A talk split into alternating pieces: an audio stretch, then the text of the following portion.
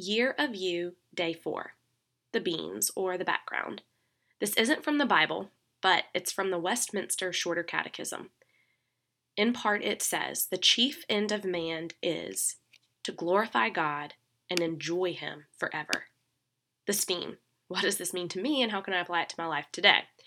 Today's topic is wanting to be successful, but this post has absolutely nothing to do with your job. Now, I get it. You might be working to crush some amazing business goals and want success in your career so badly you can taste it. Um, I totally get that right now. And you might be a slave to your office in this season, either by choice or force. But y'all, you're never going to fully feel successful based solely on your job, even if your job is being a parent or spouse. I have to be honest and say this post is entirely for me. It was written as I desperately tried to escape my own standards of perfection for myself.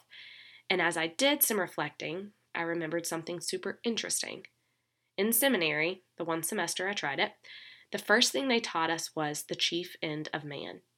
They taught us that the one and only thing that truly matters in this life, the reason we were built and designed and placed here on earth was to glorify God and enjoy Him forever. That's it.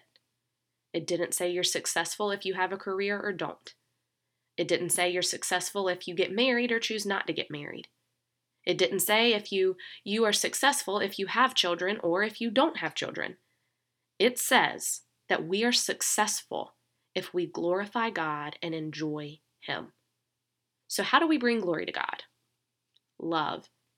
Jesus said the greatest command, which I'm assuming would bring glory to God, is to love him and love others. So girlfriend, if you're doing your best to love God every day and doing your best to love the people that come into your life, you are successful. Now, Pinterest and society are going to give you their opinions.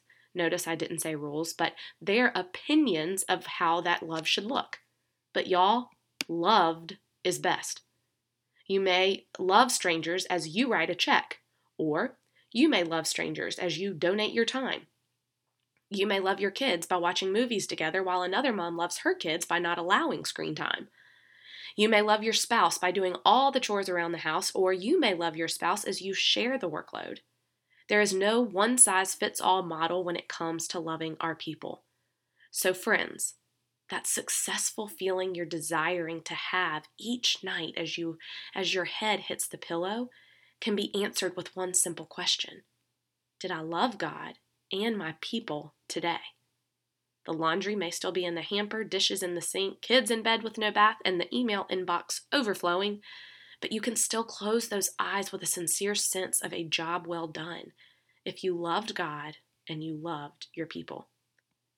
Your task for today this isn't just for today, but I challenge you to get into the habit every night of asking yourself Did I love God and my people today?